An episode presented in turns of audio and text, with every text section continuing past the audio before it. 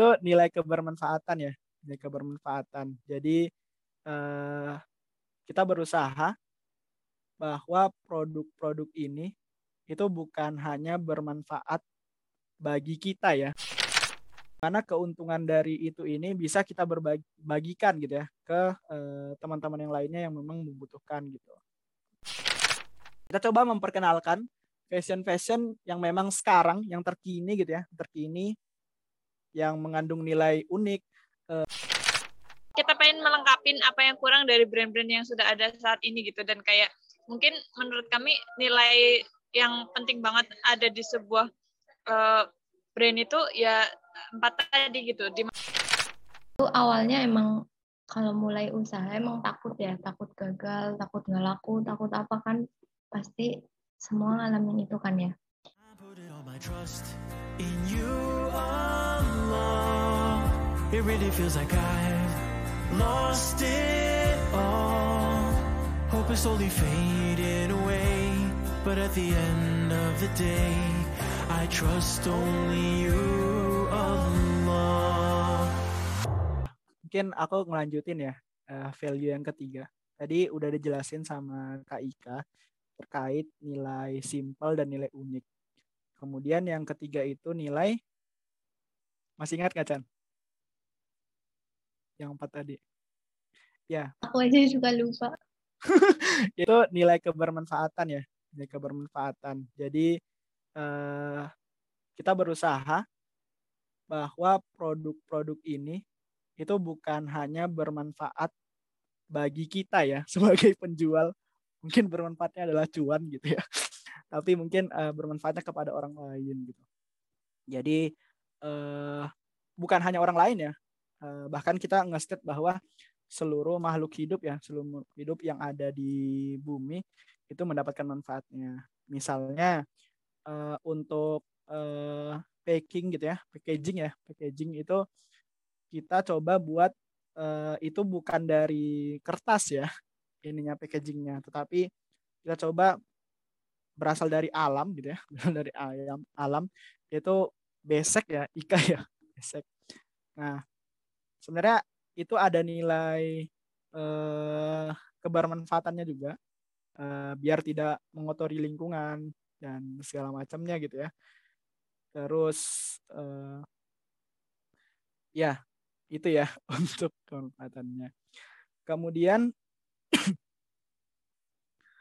ya kemudian ini sih sebenarnya uh, selain itu kita juga berencana gitu ya kita juga berencana ketika uh, itu ini besar gitu ya itu ini besar kita nggak hanya fokus ke eh, pakaiannya aja gitu ya, pakaiannya aja. Nanti mungkin ini mimpi yang yang lebih besar gitu ya, lebih besar yaitu eh, gimana keuntungan dari itu ini bisa kita berbagikan gitu ya ke eh, teman-teman yang lainnya yang memang membutuhkan gitu. Nah, gitu sih untuk eh, ini ya, untuk yang nilai kebermanfaatan. Gitu. Nah, um, apalagi yang terakhir? Yang keempat ya. Yang keempat itu, oh, aku lupa juga ya.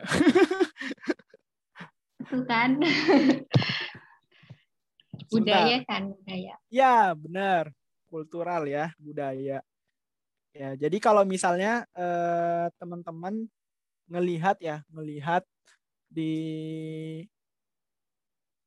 ya di karya-karya itu gitu ya itu ada mm, mungkin bercak-bercak aneh ya bercak-bercak aneh yang memang itu merupakan batik ya saya itu batik nah itu batik mawos ya mawos ya dari Cilacap gitu kita coba memperkenalkan fashion-fashion yang memang sekarang yang terkini gitu ya terkini yang mengandung nilai unik eh, terus uh, simple kita padukan gitu ya kita padukan dengan eh, hal-hal uh, yang memang uh, tradisional gitu ya tradisional gitu ya. tradisional ya misalnya batik itu gitu mungkin ke depannya juga bakalan banyak lagi gitu ya untuk modifikasi yang lainnya gitu sehingga orang-orang ketika memakai apa ya istilahnya memakai pakaian ini gitu ya pakaian ini eh, hanya ya ada nilai tersendiri ya, ada nilai tersendiri yaitu nilai kultural tadi gitu. Sehingga kita bisa melestarikan gitu ya, melestarikan eh, budaya-budaya di Indonesia juga gitu. Keren ya, ada empat nilai yang dibawa sekaligus. Jadi itu kesederhanaan, unik, terus kebermanfaatan sama budaya. Nah, eh, sebenarnya dari awal tuh bisa sampai kepikiran kayak gitu gimana sih, Kak? Ayo yang lain dijawab. Iya, soalnya kan keren gitu. Keren langsung empat nilainya yang dibawa. Ya, ya. Mau nyoba ikut jawab, Chan? Boleh banget, Kak Irma. Ya, kenapa kita bawa sebentar ya? Tadi sampai mana ya, Chan? Sampai dari mana sih ide itu tuh muncul? Dari mana ide itu muncul? Oh ya, jadi kenapa akhirnya kita bawa empat nilai itu ya? Uh, dari hasil kita rapat dan rebranding itu, jadi uh, kita tuh ngerasain kayak apa sih sebenarnya yang selama ini banyak brand udah uh, lakuin, udah mereka bikin gitu, tapi kayak ada kita pengen melengkapin apa yang kurang dari brand-brand yang sudah ada saat ini gitu. Dan kayak mungkin menurut kami nilai yang penting banget ada di sebuah uh, brand itu ya empat tadi gitu. Di mana ada kesederhanaan ya. Ketika kita pakai pakaian ataupun brand yang sederhana maka kita kan nyaman gitu. Dan nyaman itu tuh hal yang menurutku mahal gitu. Terus setelah itu kalau kita punya uh, nilai kultural gitu maksudnya uh, kita bisa mengenalkan siapa jati diri kita itu lewat brand kita gitu lewat brand yang kita bawa lewat kita bisa ngasih tahu Indonesia tuh lewat itu gitu. Kita pengennya mimpinya seperti itu gitu. Terus yang uh, simple kultural apalagi ya kebermanfaatan. Nah yang nilai yang pengen kita tekenin banget tuh kayak kita nggak pengen cuman orientasi dari hanya keuntungan ekonomi atau apa ya uh, pokoknya cuman money oriented aja gitu. Kita pengen juga hadirnya itu ini tuh bisa ngasih kebermanfaatan untuk seluruh alam gitu. Kalau bisa rahmatan lil alamin gitu. Entah kontribusinya kita bisa memberdayakan masyarakat atau kita bisa berbagi apa pun gitu. Pokoknya pengennya ada nilai kebermanfaatannya gitu. Terus yang terakhir nilai apa ya guys? Aku lupa. Unik. Nah unik. Kenapa kita pengen ngangkat nilai unik tuh? Karena uh, emang hal kita akan sebagai manusia kita kan makhluk sosial gitu. Tapi kita juga uh, ingin selalu beda dengan yang lainnya gitu. Dan kita berusaha setiap desain yang kita bikin tuh bisa unik gitu bisa berbeda dari yang lainnya gitu sih guys makasih oke luar biasa Ika Irma sampai mendalam gitu pemikirannya untuk membuat sebuah brand bukan cuma money oriented tapi ada nilai-nilai uh, nilai-nilai kepeduliannya dan nilai ingin ada nilai-nilai sosial gitu yang ingin dibawanya. Keren banget sih itu. Oke, terus kan uh, kita tahu nih kakak-kakak ini uh, semuanya dari SEC ya sebelumnya? Iya enggak? Kak Irma sama Kak Ika. Kak Irma sama oh, Kak, Kak Irma sama Kak Ika dari SEC. Nah, berarti sebelumnya sempat ikut mentoring dan sebagainya gitu kak? Sebenarnya sempat di awal-awal gitu apa ya lebih ke jadi dapat relasi baru dengan apa ya senior senior yang di SEC sih kayak lebih ke hubungannya personal sih nggak cuman mentoring bisnis aja gitu. Jadi kayak kita lebih kenal secara personal ke teteh dan akang-akang yang ada di sana gitu dan penting banget sih kayak jadi dapat uh, apa ya pembelajaran tanpa perlu kita mengalami gagal di sana atau tanpa perlu kita uh, apa ya harus mencobanya tapi kita bisa dapat pembelajaran dari sana gitu ya dengan uh, ngobrol dan uh, apa ya diskusi sama senior senior di SSC itu gitu bermanfaat banget sih yang aku rasain dan okay. rasain berarti beneran belajar dari pengalaman ya tapi pengalamannya pengalaman orang lain itu Oke. Okay. Terus eh, kakak-kakak kan banyak nih ya dari teman-teman kita yang mungkin pengen memulai bisnisnya gitu. Tapi masih banyak ketakutan atau masih banyak pertimbangan kayak ah takut kayak gini atau takut gagal dan ketakutan-ketakutan lainnya yang bikin overthinking sendiri gitu. Kira-kira dari kakak-kakak sendiri ada pesan apa sih yang ingin disampaikan pada teman-teman yang ingin memulai bisnisnya tapi masih banyak keraguan dan ketakutan di dalam hatinya gitu? Boleh aku nanti nambahin ya. Ini satu-satu harus ngomong ya berarti ya. Katanya tadi sendiri-sendiri. ya. Jadi sebenarnya eh secara pribadi ya, secara pribadi sebenarnya takut juga ya. Ada perasaan takut juga. Ada perasaan takut juga. Tapi mungkin yang tadi ya, eh, mungkin balik lagi yang dikatakan Irma, eh, ya mungkin uh, kita dapat pelajaran gitu ya dapat pelajaran mungkin dari uh, yang memang udah uh, punya bisnis duluan gitu ya. Mungkin dalam hal ini uh, kakak-kakak di SEC sebelumnya gitu ya. Nah uh, di sana juga di uh, ya mereka cerita ya. Mungkin saya kena semprot uh, cerita ceritanya gitu ya cerita ceritanya bahwa kalau mau mulai bisnis uh, itu memang harus ini ya apa namanya uh, berani mengambil resiko gitu ya berani mengambil resiko ketika kita misalnya berbuat untuk melakukan ini gitu ya apa pun nanti uh, efeknya ya kita harus berani menerima gitu. ya apakah itu nanti di uh, rugi gitu ya apakah rugi ruginya pun bermacam-macam caranya gitu ya ataupun uh, yang lain gitu nah kemudian ada poin yang ini sih sebenarnya uh, ya uh, ber, berbicara ke pengalaman juga ya berdasarkan pengalaman juga. Uh, banyak pengusaha-pengusaha yang memang sukses sekarang gitu. Mereka itu berasal dari orang-orang yang pernah gagal gitu orang-orang yang pernah gagal. Dengan kegagalan mereka ini misalnya satu kali gitu ya mereka memperbaiki gitu. Terus memperbaiki gitu terus memperbaiki. Mungkin ini relate juga dengan yang hobi tadi ya yang belajar belajar dan belajar gitu ya. Nah, uh, mungkin eh, nggak uh, ada henti-hentinya belajar. Jadi ya uh, apa pun resikonya mungkin bisa mengambil hikmah gitu ya mengambil hikmah dalam uh, setiap perjalanannya. Kayak gitu mungkin ya Chan. Mungkin bisa ditambahkan kayak yang lain ya. Enggak Oke, makasih Kang Hasan. Boleh nih teman eh kakak-kakak yang lainnya. Ya mungkin aku mau apa ya? Mau nambahin aja deh.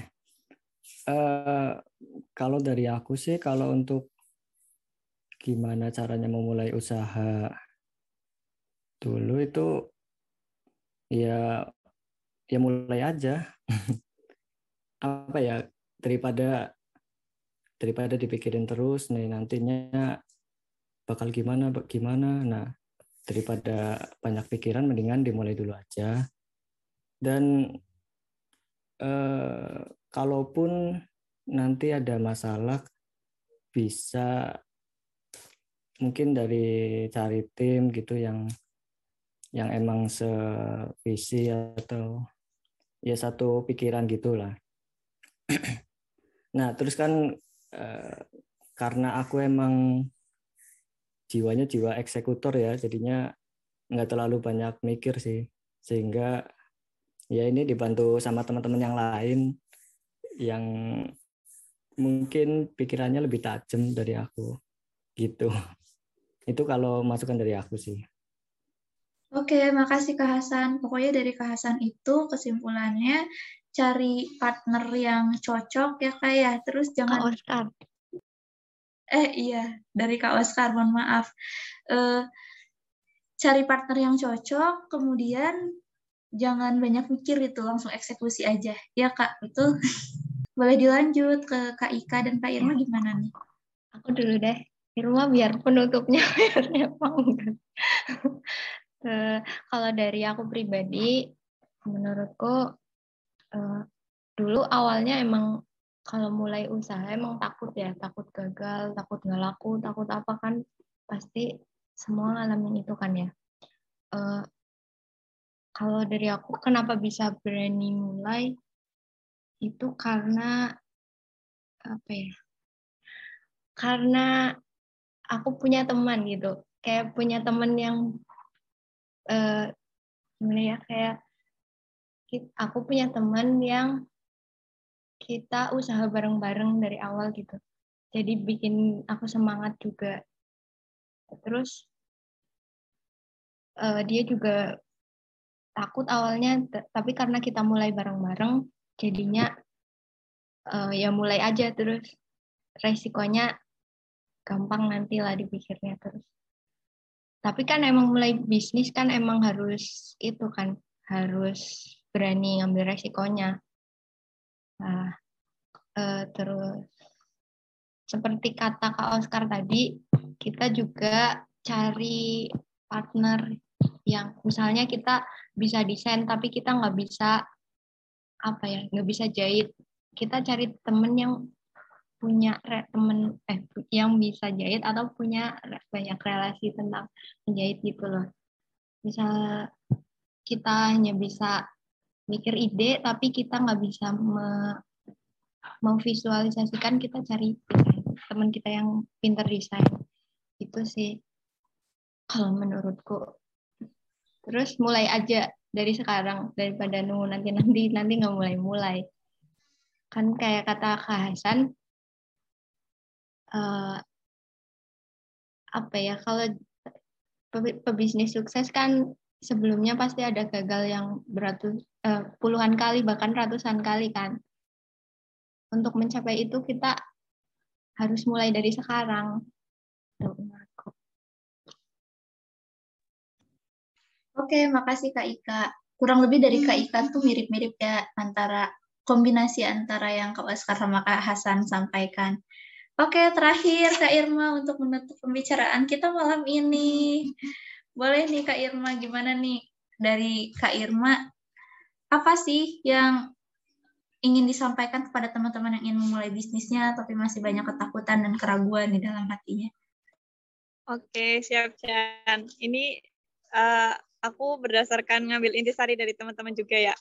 Jadi yang aku rasain sih selama uh, pengen jadi pebisnis gitu ya kebanyakan pasti kita tuh takut uh, gagal, takut nggak diterima sama orang-orang, takut nggak ada modal dan lain-lain gitu. Tapi ternyata setelah kita jalan ini emang benar kata uh, perusahaan apa gitu yang bilang mulai aja dulu gitu. Emang benar gitu. Kayak kadang kita bisa belajar ketika kita udah mulai gitu. Dan emang bisnis itu apa ketidakpastian gitu. Tapi emang yang tidak pasti itu emang pasti gitu. Dan yang pasti itu yang tidak pasti gitu. Jadi kenapa nggak coba kita mulai aja hal yang tidak pasti itu buat nanti dapat yang pasti gitu terus yang aku rasain bisnis ini kan ajang buat kita ngelatih keberanian gitu dan kalau kita berani mulai bisnis pasti nanti kita berani buat uh, terjun ke dalamnya dalam suka dukanya gitu pokoknya nikmatin aja sekarang gitu kayak pahitnya, asin, kecut semuanya rasain aja di bisnis gitu. Mungkin suatu saat pasti kita akan ada titik manisnya juga gitu sih. Itu, Ca. Oke, jadi intinya tuh harus berani mengambil risiko ya, Kak Irma ya? Bener, Chan. Kan hidup penuh dengan risiko dan pilihan. Nah, itu juga gitu. Biasanya semakin besar risikonya, semakin besar uh, kemungkinan keberhasilannya ya, kayak. Oke, terima kasih kakak-kakak. Pertanyaan yang barusan itu menjadi penutup dari kesempatan sharing kita malam ini. Terima kasih sudah menyempatkan waktunya untuk menjadi narasumber di SEC Podcast episode kedua. Yeay. Ya, sama-sama. Semangat sukses terus buat SEC ya. ya. Iya, makasih kakak-kakak. Semoga apa yang sudah disampaikan kakak-kakaknya dari pengalamannya, dari awal perjalanannya bisa menjadi manfaat buat teman-teman yang lainnya dan bisa jadi motivasi juga untuk teman-teman yang lain memulai bisnis. Amin. Amin. Terima kasih. Oke, mungkin sekian sharing kita malam ini. Jangan lupa tunggu SEC Podcast episode selanjutnya. Sampai jumpa. Wassalamualaikum warahmatullahi wabarakatuh. As we watch them fall, is there any good left in this world at all? We're only human, and that's what they say.